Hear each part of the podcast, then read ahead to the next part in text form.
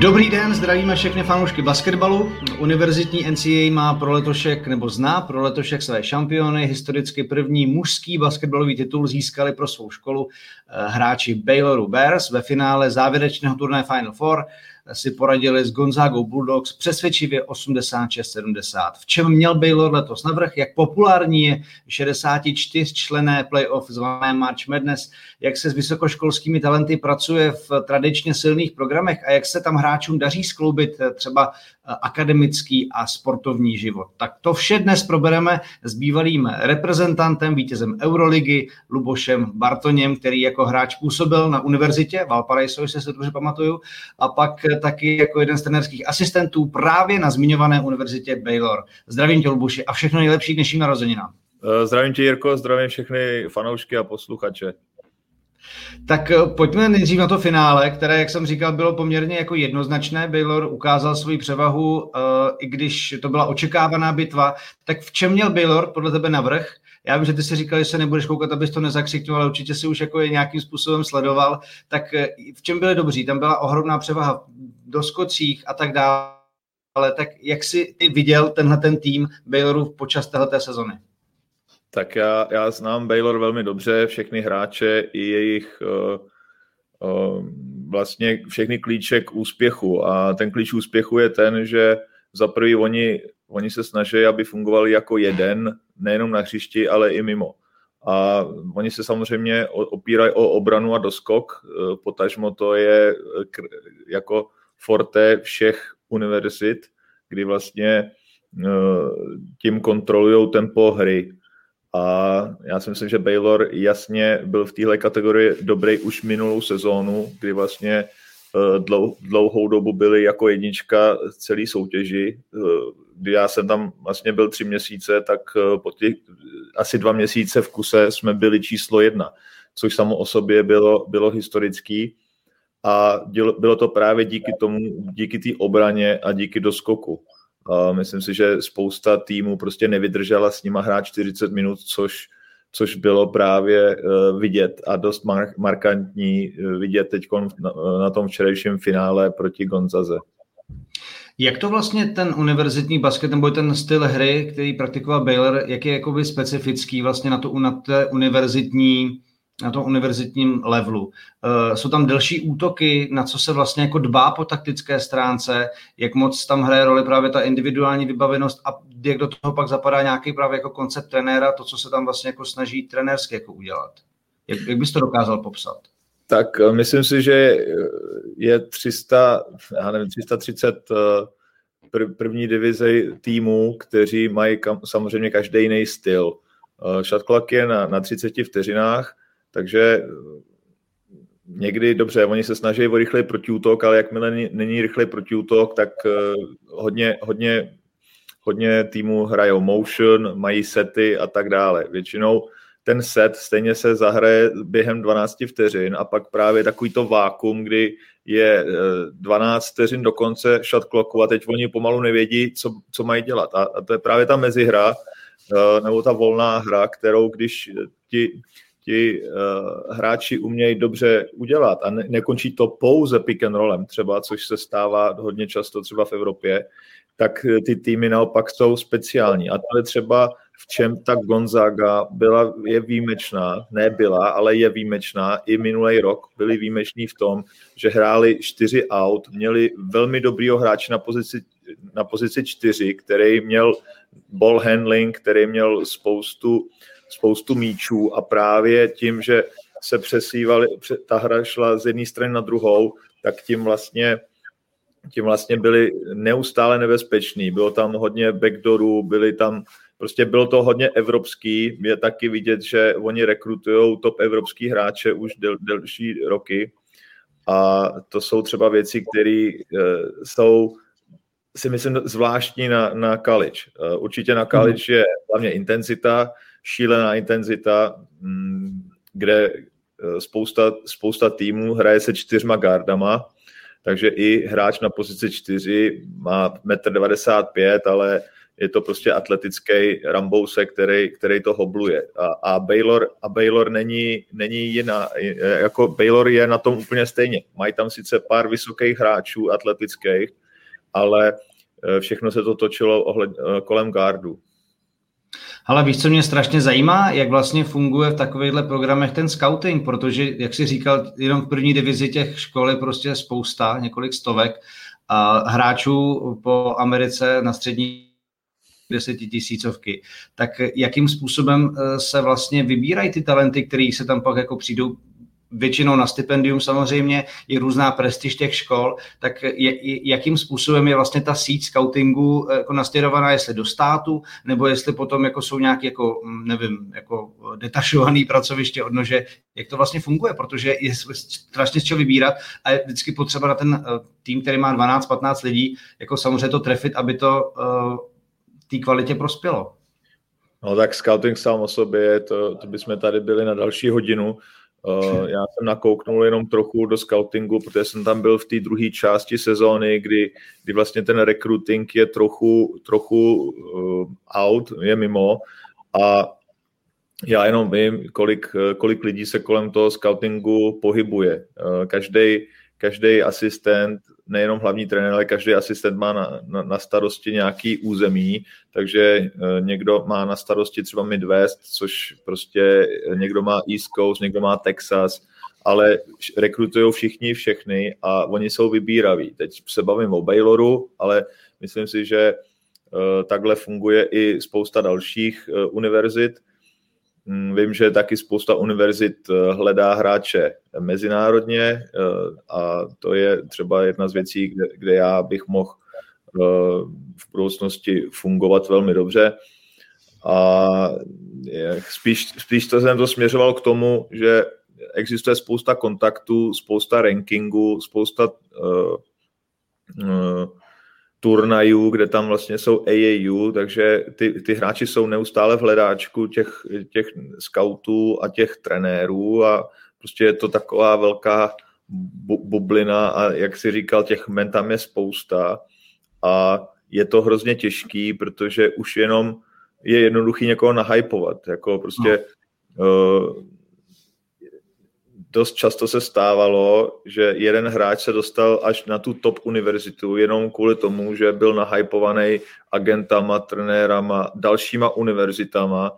Mně někdy přišlo, že eh, spíš dali na, na to, že jo, tohle je dobrý hráč, ten je rekrutovaný tímhle, tímhle a tímhle. Takže jakmile Kansas Kansas někoho rekrutuje, tak najednou ten, ta, ta váha toho hráče nebo ta úroveň toho hráče vstoupne diametrálně, než kdyby eh, nebyl rekrutovaný nikým. A je to, je to takový zvláštní a myslím si, že eh, ten scouting opravdu je těžký v tomhle, že spousta, spousta univerzit jenom opravdu eh, někdy slyší na to, jo, to, to je ten hráč, kterýho jsme viděli, nám se líbil a teď je uh, skautovaný mm, UCLA a najednou všichni, se, všichni jako, jako, jako ryby uh, plujou zase zpátky k tomu hráči a snaží se, snaží se ho získat. Takže je to takový trochu hype, ale opravdu ty dobré univerzity si, jsou vybíraví a kdybych se, já budu mluvit o Bayloru, protože jsem poznal všechny ty kluky a já asi zarazím všechny fanoušky, když jim řeknu, že ani jeden ten jejich hráč Bayloru byl v top 75 v těch jejich ročnících. Takže ani jeden nefiguroval v Americe v těch jejich uh, uh, ročnících jako top 75, což je hmm. šílené, protože jsou, jsou univerzity jako Kansas, uh, Kentucky, který mají vždycky minimálně 6 hráčů top 20, top 40, takže ten talent tam je nes, nesmírný a to, že Baylor, se, Bayloru se podařilo sestavit takhle kompaktní a kvalitní a talentovaný tým z těchto hráčů, kteří nebyli ani v tom rankingu, tak to je prostě skvělá vizitka toho rekrutingu a taky té práce s těma hráčema. Samozřejmě to je ruku v ruce. No tak jako by vlastně, když se k těm hráčům dostaneme, tak on, on samozřejmě je ten turnaj Final Four, March Madness, což je teda jako vlastně moment, kdy se NCAA stává trošičku, hlavně pro americké publikum, jako mainstreamovější, protože, co si budeme povídat, ta základní část je většinou pro fajnšmekry, rodiče a, a samozřejmě lidi, kteří tou školou jako žijí v tom místě daném ale, ale eh, jak přijde březen, March Madness, začíná to nekompromisní, prostě velké playoff, spousta basketu, upsetů, příběhů, tak do toho najednou dokážou i někteří hráči jako vyskočit a získat na hodnotě. Uh, což letos se ukázalo třeba Jalen Sachs, který dal tu trojku v semifinále z UCLA, bude pravděpodobně jako určitě mezi určitě mezi prvními pěti to vypadá na draftu. A Baylor, teď jako právě, když si teda říkal o tom, eh, že nebyli v tom rankingu a hodnocení takhle jako vysoko ti hráči, tak v prvním kole se počítá s Davionem Mitchellem, eh, Jared Butler i tím finálovým výkonem taky poskočil někde mezi první druhý kolo draftu. Tak eh, v podstatě se dá říct, ten program z nich vychová hráče pro NBA, kde teda vlastně podle různých příruček a teorií vlastně by vůbec nefigurovali. A oni z nich, jako by, oni pod tím vedením vlastně se dokážou takhle jako vyšvihnout? Dá se to takhle jako popsat, že ten program k tomuhle jako pomůže? Mimo jiné. Určitě, já myslím, že zviditelnění a vůbec na té nejvyšší scéně, jako je Final Four a už vůbec jako být uh, jako v nejlepším týmu, který, který to vyhraje celý, tak je skvělý. Na druhou stranu uh, ti scouti NBA už nejsou úplně uh, hloupí, aby, aby řekli si, dobře, tohle to je vítězný typ, uh, byl ve vítězném týmu, podařilo se mu tohle, to je skvělý, ale, ale jsou věci, které prostě neošálej. Takže třeba eh, se vracím zpátky k tomu Bayloru. Jared Butler, skvělý hráč, skvělý scorer, ale eh, je tady spousta otazníků. Eh, kdyby, kdyby nebylo spousta otazníků, tak je jasně nejlepším hráčem sezóny a nefiguruje mezi prvním a druhým kole NBA, ale někdy na špičce a to je prostě fakt. Prostě na něj koukají tak, jak on, jak, jaký má tělo, jaký má dispozice, jaký má skills, jakou má obranu a tak dále. Takže, takže třeba u toho JBho, Jared Butler, tak, eh, tak tam ty limity už jsou dávno daný, ale každý zase porovnává eh, Jareda minulý rok a Jareda letos.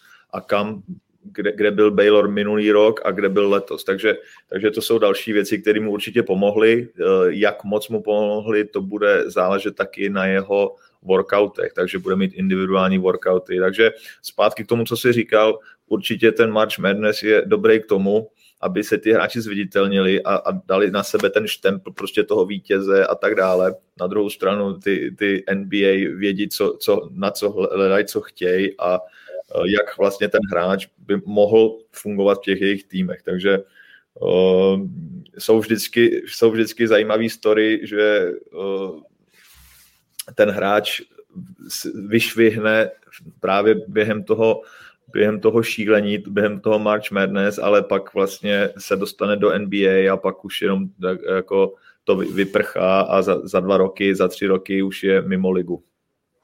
No a když se dostaneme k vlastně k tomu March Madness, které je prostě tím bodem, kdy uh, i lidi, kteří nesledují prostě univerzitní basket celoročně, o něm nějakým způsobem se dozvědí. Tak co podle tebe na tom jako to nejpoutavější? Jsou to eh, právě ty příběhy těch upsetů, jako že prostě malá škola porazí velký program, eh, nebo že prostě toho basketu je tolik, že prostě najednou tím opravdu jako žije poměrně velká část Ameriky, kdy prostě 64 škol do toho dá během dvou dnů jednou 32, 16 a pak jakoby se buduje ten hype. Jak, jak jsi to vnímal třeba ty tohle? Tak uh, myslím si, že první, první věc, která by se měla by, zmínit, je, že každý Američan má svoji nějakou alma mater a to je pro něj prostě, uh, jakmile se dostane jejich, jejich univerzita do toho Big Dance, do, do těch posledních 64, tak to prostě berou hrozně osobně a uh, ne, nedej bože, když se jim zadaří. Jo? Já jsem byl svědky mnoha, mnoha univerzit, uh, který prostě i já, jakožto, jakožto bývalý hráč Valparaiza, tak uh, párkrát se jim podařilo jít do, zpátky do toho, do toho pos, posledního turnaje a taky jsem to prožíval, sledoval jsem to a i když ne třeba zblízka, ale vím, že ty američani prostě na tohle táhnou. No a ten náboj je prostě skvělý. Uh, jeden zápas a jede se dál nebo se jede domů. Takže je to, je to velká energie, ty, média tomu dávají další, další extra, je to prostě hrozně sledovaný a vlastně ta univerzita tím žije. Jo? Celá univerzita tím žije, takže nejenom ty fanoušci, ale celá univerzita žije tím, že mají svůj tým, který se posouvá, takže třeba i na Bayloru to bylo skvělé vidět, jak oni prostě se posouvají výš a výš a, a jak tím lidé žijou. Takže to je asi ten největší rozdíl, když porovnáme NBA, kdy je jasno dáno, tady 82 eh, zápasů, je to spíš takový maraton a pak zaprv, z, začnou ty play-off a pak začne být nějaký náboj, ale do té doby je to spíš taková, jako pojďme si to odehrát, koukáme se na highlighty, koukáme se na čísla, ale ten náboj tam chybí a, a, a je to tak, protože uh, hrát 82 zápasů úplně v tranzu prostě nejde. Hele, eh, já samozřejmě eh, bych rád využil té možnosti, že mm, jsem tě do tohohle podcastu pozval a že ty si strávil prostě několik měsíců na Baylor University, což teď tedy shodou okolností je prostě čerstvý šampion NCAA. Tak eh, mm, když otevřeme vlastně tu kapitolu jako toho tvého působení tam, tak eh, co ti to vlastně jako po uh, profesní lidské stránce dalo? To prostředí, uh, přístup k basketu, k tomu, jak, se tam, jak, jak to tam jako funguje. Jak bys to, a chápu, že asi bys o tom dokázal jako vyprávět hodiny, tak co bylo to nejzásadnější, co jsi si vlastně z toho jako pro sebe odnes a je, je, jakým způsobem tam vlastně jako takhle jako to funguje? Tak eh, mě, mě neříkám, že šokovalo, ale mile překvapilo, že všichni fungovali jako jeden, jako jeden tým, uh, úplně všude, jako nejenom na hřišti, ale i mimo. Uh, všechno, všechno to mělo řád, uh, byla vidět pracovitost, důslednost uh, ve všech směrech, někdy až přehnaná. Každý měl svoji nějakou roli, kterou se snažil plnit na 100% i já jsem, když jsem jakožto přišel v polovině sezóny, tak jsem se snažil eh, mít svoji nějakou roli a dělat třeba i věci extra, aniž bych jako byl rušivým elementem. Takže mě, mě spíš eh, viděl jsem, jak, jak eh, trenér Drew nejenom, že koučuje tým hráčů, ale i koučuje všechny kolem a to měl třeba čtyři hlavní asistenty, pak měl další tři pomocníky, jednoho přes video, druhý přes média, třetí přes já nevím co, eh, přes školní věci, takže, dal, takže to máme ansábl eh, sedmi dalších eh, asistentů, kteří jsou v každý den dvě hodiny v kanclu zavření a mluvějí o věcech, které je potřeba řešit nebo předvídat, kritické místa a tak dále a tak dále.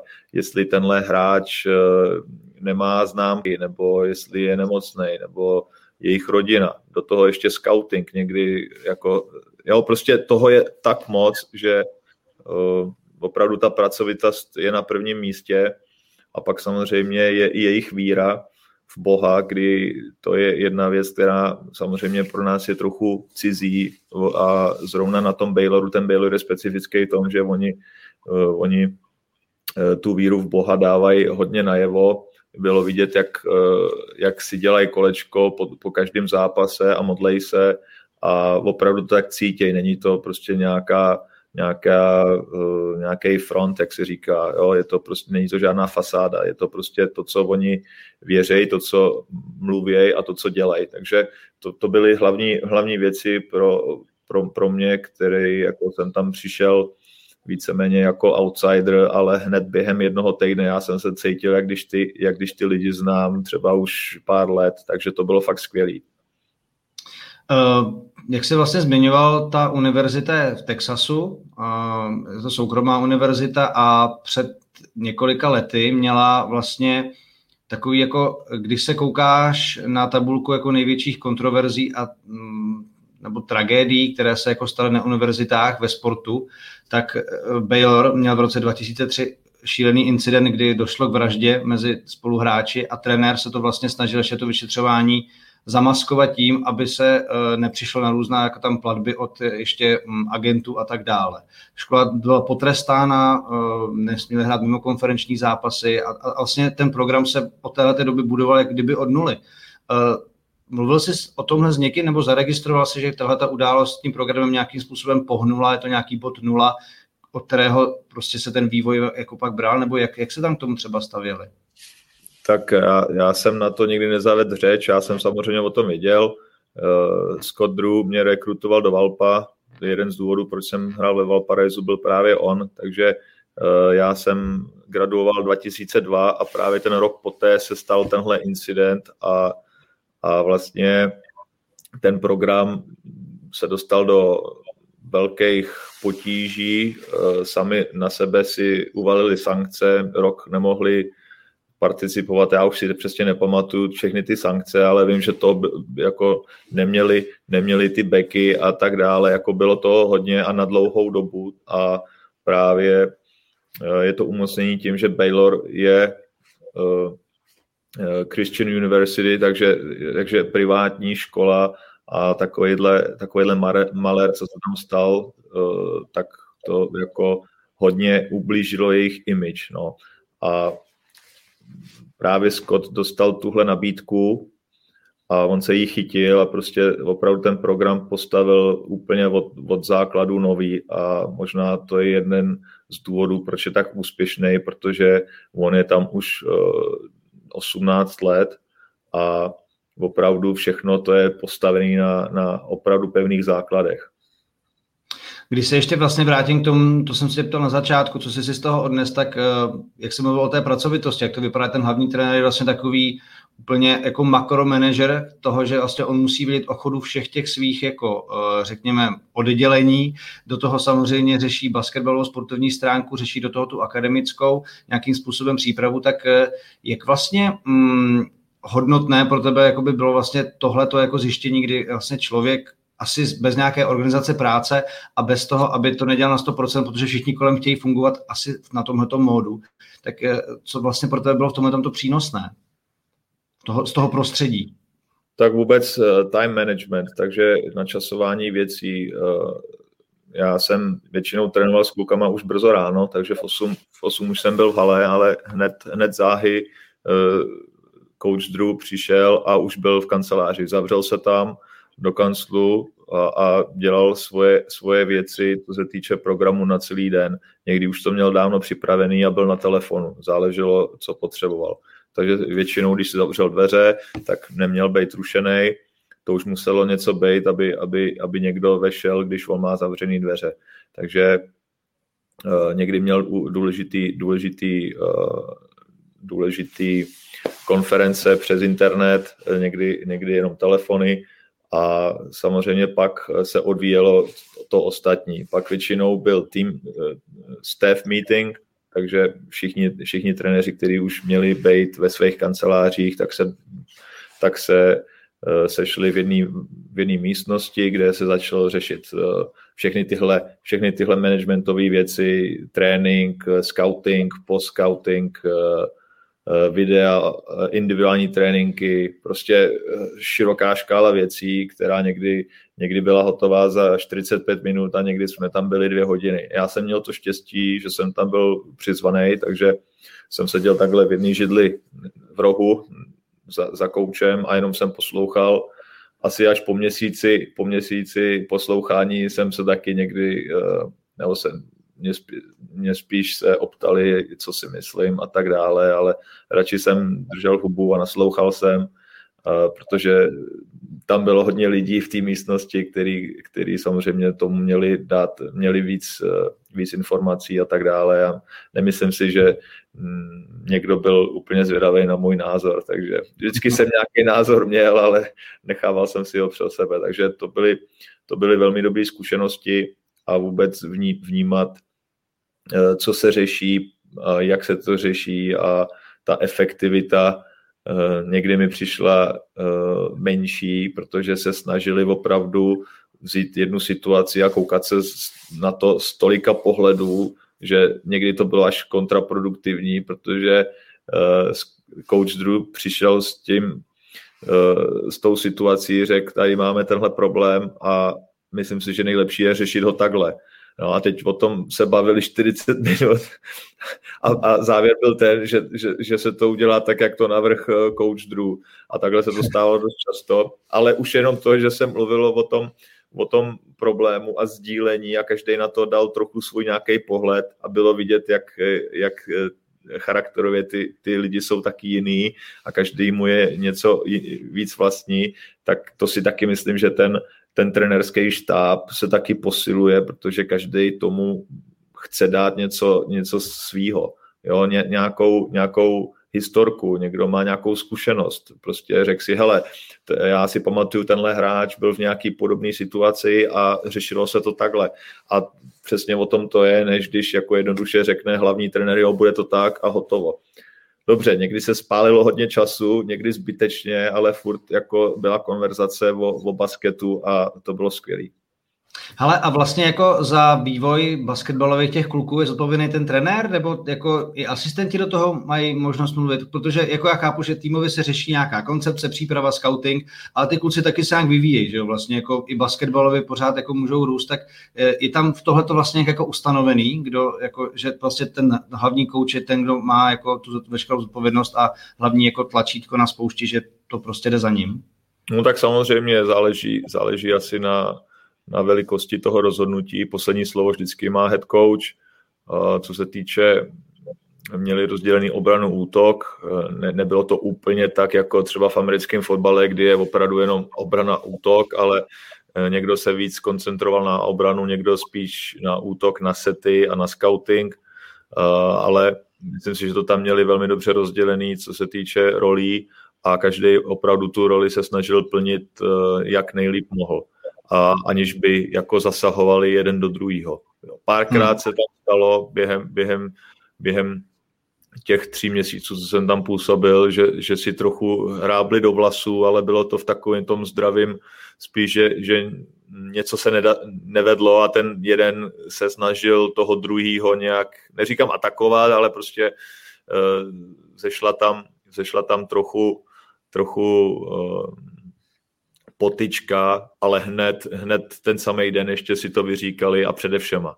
Jo, a jak říkám, to nebyla, to, nebyla to slovní potyčka, která by byla nějaká vážnější, ale už jenom to, že to vnímali jako negativní, bylo vidět, že opravdu táhnou za jeden pro vás a bylo to spíš ojedinělý. Takže uh, opravdu zpátky k tomu ten jako ten management těch asistentů. A teď já jsem zapomněl eh, opomenout říct, že ty, každý asistent má pod sebou ještě další tři manažery týmoví, kteří jsou další jakoby, jakožto pomocníci, kteří jsou studenti a kteří pomáhají právě v těch, v těch opravdu mikromanagementových věcí, jako jsou individuální workouty, eh, videa s, s hráčema a tak dále. Takže každý, každý trenér má pod sebou ještě tři, tři asistenty, takže zbavíme se o de, dalších devět, devět lidí, kteří pracují pro, pro, pro toho kouče. No to je slušná pyramida už docela, jinak jako, já jsem chtěl poznamenat, že jako, co se týká výždění do vlasu, tak chápu, že jsi byl z obliga, takže to, to jako nemusel. Ano, tak, tak já, já, já, jsem, já jsem držel hubu a nikdo mi do vlasu ne, nemohl vyjet. Ale a uh, když jsme, ono protože samozřejmě na těch velkých univerzitách to zázemí pro ty kluky, i co se týká vaší péče, i co se týká vlastně vybavenosti těch sportovišť, je samozřejmě jako na vysoký úrovni, dá se říct, že to až takové jako, jako vlastně trošku profesionální level, když ty kluci samozřejmě žádný peníze uh, nedostávají a, a vím, že jako občas některé ty kontroverze jsou s tím, že agenti a kontaktují rodiny, už se něco platí, taky se to vyšetřovalo v minulosti. Ale co je samozřejmě důležitá věc a, a neměl by se opomenout je to, že ty kluci taky pořád studují a měli by mít ještě i nějaký jako vlastně průměr známek. Tak jak se vlastně dbá na tohleto a, a i když chápu, že jsou hráči, kteří jdou na rok a pak jdou do NBA, těch je prostě pár, tak některý kluci nebo jejich většina tím programem projdou a ještě do toho jdou ten akademický život a třeba se tomu sportu pak už ani nevěnují. Tak eh, jak si vlastně jako vnímal tohoto propojení a jak je to pro ty kluky vlastně i náročný, vzhledem k tomu, když je sezona, uh, řešit uh, ty předměty a do toho se vlastně plno, naplno věnovat tomu sportu?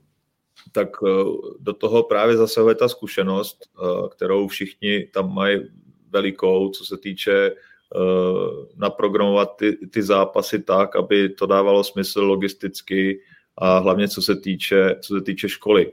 Aby prostě se nestalo, že oni během, během toho finálního týdne před Vánoci, kdy, kdy se zavírají všechny známky toho pololetí, tak aby nejeli někam na nějaký uh, čtyř, čtyřdenní výlet a hráli dva zápasy na, na druhé straně Spojených států. Takže to jsou věci, které oni už mají dávno zmáklí. Mají zmáklí i to, aby prostě si ne, ne, nehráli třeba tři těžký zápasy, hodně těžký zápasy po sobě, kdy je možnost třeba prohrát i ty tři nebo se dostat do té negativní spirály. Takže vždycky tam dají radši jednoho slabého soupeře, aby aby mohli, aby, se, jako aby tam byla nějaká zá, záchranná brzda. Takže tam je spousta věcí, které já jsem zjistil, jak, jak to funguje všechno, jak je to hrozně důležitý.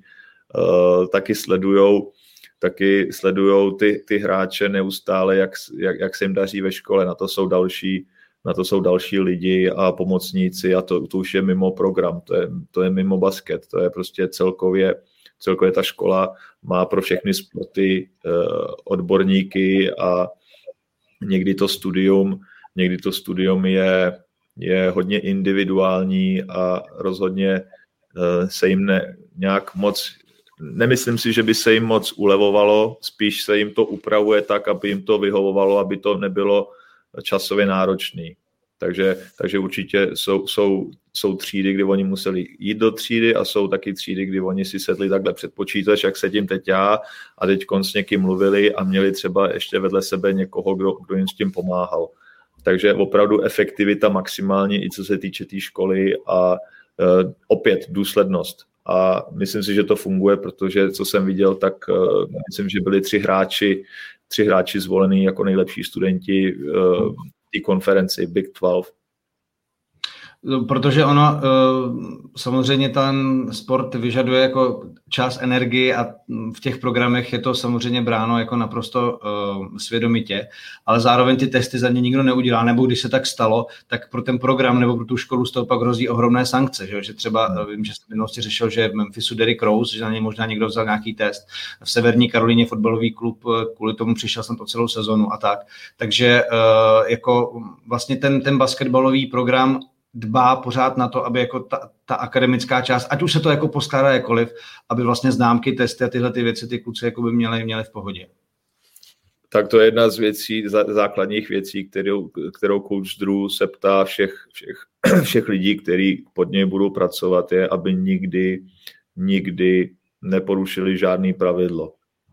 A neznalost pravidla eh, to není, to není omluva, přesně tak. Takže, takže to jsou, na to jsou velmi hákliví a já sám jsem se musel hodně rychle zorientovat a radši jsem se třikrát zeptal, než jsem něco udělal, protože jsem nechtěl prostě, abych, abych během prvního týdne udělal zbytečně nějakou chybu, která, která by nejenom jako by přitížila mě, ale samozřejmě i celému programu, takže radši jsem, radši jsem byl opatrný, protože těch pravidel je tam spousta a opravdu jsem se snažil eh, porozumět přesně, co, co můžu udělat a jaký jsou limity a naopak, jaký jsou kritické místa. Takže to bylo další, to bylo další, to bylo další spousta věmů, který já jsem do sebe dostal během, během vlastně chvilky. Hele, a vzhledem k tomu, ty se tím samozřejmě prošel i jako hráč, teď máš tyhle tu uh, zkušenost jako asistent, dokázal by si vlastně jako do toho našeho evropského vhledu, protože tady v podstatě je to fungování a, a, a je na klubech a na školách vůbec ten systém máme úplně jako jiný, tak dokázal by si jako třeba jako zhodnotit nějaké jako plusy a mínusy toho, co to je, nebo je to jako ve skrze podle tebe třeba jako dobrý systém, jak, jak vlastně jako ty hráče vychovávat, zároveň nechat u školy a studování a um, nějak to jako vlastně jako manažovat, balancovat? Uh, tak uh, já jsem působil přes tři roky uh, v kantéře Barsy, kde tam mají něco podobného, že ta škola je připojená hned vedle a, a řeší se to, funguje to, nevím do které míry, furt si myslím, že to je o hráčích, dobrý student bude dobrý student a tečka. Ne, jako o tom to, to nikdo nevošulí. Naopak i, i, i student nebo hráč, který, který v potažmo mm, tomu nedává to, co by potřeboval, kor, když není úplně inteligentní, tak prostě ty známky budou takový, jaký budou. Takže co se týče podmínek, tak samozřejmě v Americe je to vypracovanější, mají maj, maj to už tak dlouhodobě daný, že, že všechno, všechno je to hezky poskládaný a v Evropě je tohle mnohem složitější. Záleží taky na programu. My třeba tady v basketu Brno, v Brnu to řešíme neustále. Není to, je, je to v plínkách, když to tak řeknu, ale idylický to není. Ale musíme s tím nějak pracovat a, a snažit se prostě skloubit ten basket se školou. No, je, jako to si docela hezky nahrál, protože já jsem se tě samozřejmě na uh, Basket Brno a váš jako projekt uh, chtěl jako zeptat, protože jestli je tam jako určitý druh jako inspirace toho, anebo v podstatě jak jako těžký je něco podobného se snažit vytvořit v našich, uh, našich podmínkách, aby to uh, nevím, nikoho nepobouřilo, abyste zároveň v podstatě ta škola s tím byla v pohodě a abyste zároveň i basketbalově se snažili uh, naplnit nějakou vizi nebo filozofii, se kterou jste do toho šli? Je, tak my jsme zatím, neříkám v plínkách, ale jsme na začátku.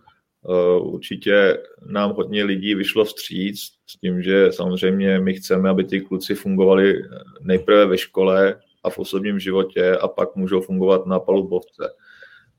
To je prostě mm, celý široký spektrum věcí. Já jsem rád, že tady lidi, lidi v Brně jsou tomu velmi nakloněni a zatím jsem se nesetkal s nějakou jako negativní odezvou. A na druhou stranu logisticky je to vždycky složitý, kor, když prostě máme spoustu hráčů, kteří e, věkově spadají sem, spadají tam, na tuhle školu, na tuhle školu, a čím víc je to rozmanitý, tím, tím horší to je a je to taky těžší to kontrolovat. Takže, jak říkám, my se o to snažíme, perfektně to teda neděláme, to, to, to nebudu lhát, ale eh, rozhodně je to nějaký rok číslo jedna s tím, že by, bychom chtěli, aby, aby eh, to líp fungovalo eh, po každým rokem. Takže určitě hodně, hodně věcí jsem si přisvojil, co jsem, co jsem viděl na Bayloru. Člověk taky musí vědět ty limity, ve kterých člověk tady pracuje. A, a kor v dnešní době, kdy vlastně výuka online a zkoušení a prezence, to je prostě, je to složitý rok. Ale a já jsem ti slíbil, že nebudeme víc než 40 minut, což se pokusím dodržet. A pojďme to zakončit jen takovou aktuální vsuvkou, protože samozřejmě vždycky v těch našich basketbalových podcastech se bavíme o Tomášovi Satoranským. On měl nedávno prostě season high zápas proti Brooklynu 19 bodů 11 asistencí, dnes noci porazili Indianu, taky na to měl nějaký podíl. Tak eh, jak vlastně třeba jako vnímáš jeho, protože samozřejmě znáte se z reprezentace, navíc on taky jako působil v Barceloně, takže jak vlastně vnímáš to, co teď uh, předvádí a i co díky němu předvádí i Bulls po tom, po tom tradu a tak. Jak, jak blízko to sleduješ a jaký na to máš názor? No, tak to sleduju asi jako většina lidí. Eh, nedívám se sice na zápasy, ale, ale sleduji statistiky, sleduji některé highlighty, vím, vím, co hrajou. Eh, vím, jak dopad, vypad, dopadla ta trade deadline, takže že dostali zajímavý hráče, který si myslím, že naopak eh, tomu Satium bude víc sedět, hrát s nimi. Takže to je určitě pozitivum. Další skvělý pozitivum, že se mu podařil takový skvělý zápas, kdy prostě 19-11 je, je, je dobrý, ale uh, zase bych upozornil na to, že je spousta lidí, který, který v Americe prostě tohle, tohle by snad očekávali každý zápas od něj. Jo, jako eh, je, je spousta odborníků, který, který Satyho vidějí přesně to co, to, co na tom hřišti dovede, jak dokáže hrát týmově, jak ten tým funguje, když on je na hřišti. No a pak je, pak je další škála lidí, kteří se koukají na statistiky a dokud, dokud hráč nemá eh, dvoj, dvojciferný počet bodů asistencí, tak, eh, nebo i do skoku, tak prostě je, je Bčkovej, když to řeknu jednoduše. Hmm. Takže já si myslím, že teď prodělal trochu těžší období, protože nevěděl, jestli bude tradovaný, nebude. Eh, je všeobecně známo, že Bull se snažil, snaží obměnit ten kádr, zlepšit ho, eh, dokonce řekli, že ho potřebují zlepšit na rozehrávce, takže to se týká rovnou i Satyho, ale prostě to je celkový biznis. Eh, Artura Skarnišova dělá svoji práci a myslím si, že eh, jestli on se rozhodne k něčemu, aby jeho tým byl lepší a, a jestli eh, to, to důsledek toho bude, že ty s manželkou a s dětskem se budou muset zabalit a, a odstěhovat se někam, tak prostě to je součást biznisu. Hmm. Uh, takže uh, zpátky, zpátky k tomu, já, já doufám, že teď uh, se trochu ustálí, že, že, ten, že, ten, že, ten, že to Chicago se bude, že, že bude vyhrávat trochu víc, že, ta, že ta hra bude sedět tomu Satimu a že může dohrát tu sezonu v, tý, v takový tý, uh, teď jsem říct confidence, prostě sebevědomí, sebedůvěře, kterou ukázal teď tenhle týden a všechno se to odráží opět od toho, jestli ten tým bude vyhrávat. Jestli ten tým bude vyhrávat, tak se budou jenom dobře doplňovat a nebude se dělat velký zemětřesení, což si myslím, že uh, by bylo dobré, kdyby, kdyby tak nastalo. Takže já samozřejmě Satimu fandím, Uh, já si myslím, že paradoxně minulý rok si trochu odpočinul od basketu, což uh, což bylo asi potřeba a já se na ně těším v létě, protože máme důležitou, důležitou kvalifikaci. Docela jo, docela důležitou máme a my se samozřejmě o ní taky budeme bavit eh, s přicházejícími eh, měsíci.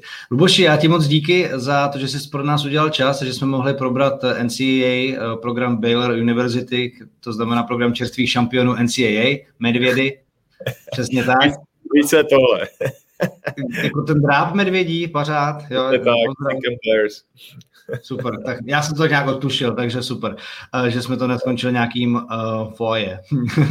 Ale uh, moc děkuji, ještě jednou přeju všechno nejlepší dnešní narozeninám, užij si to Díky samozřejmě.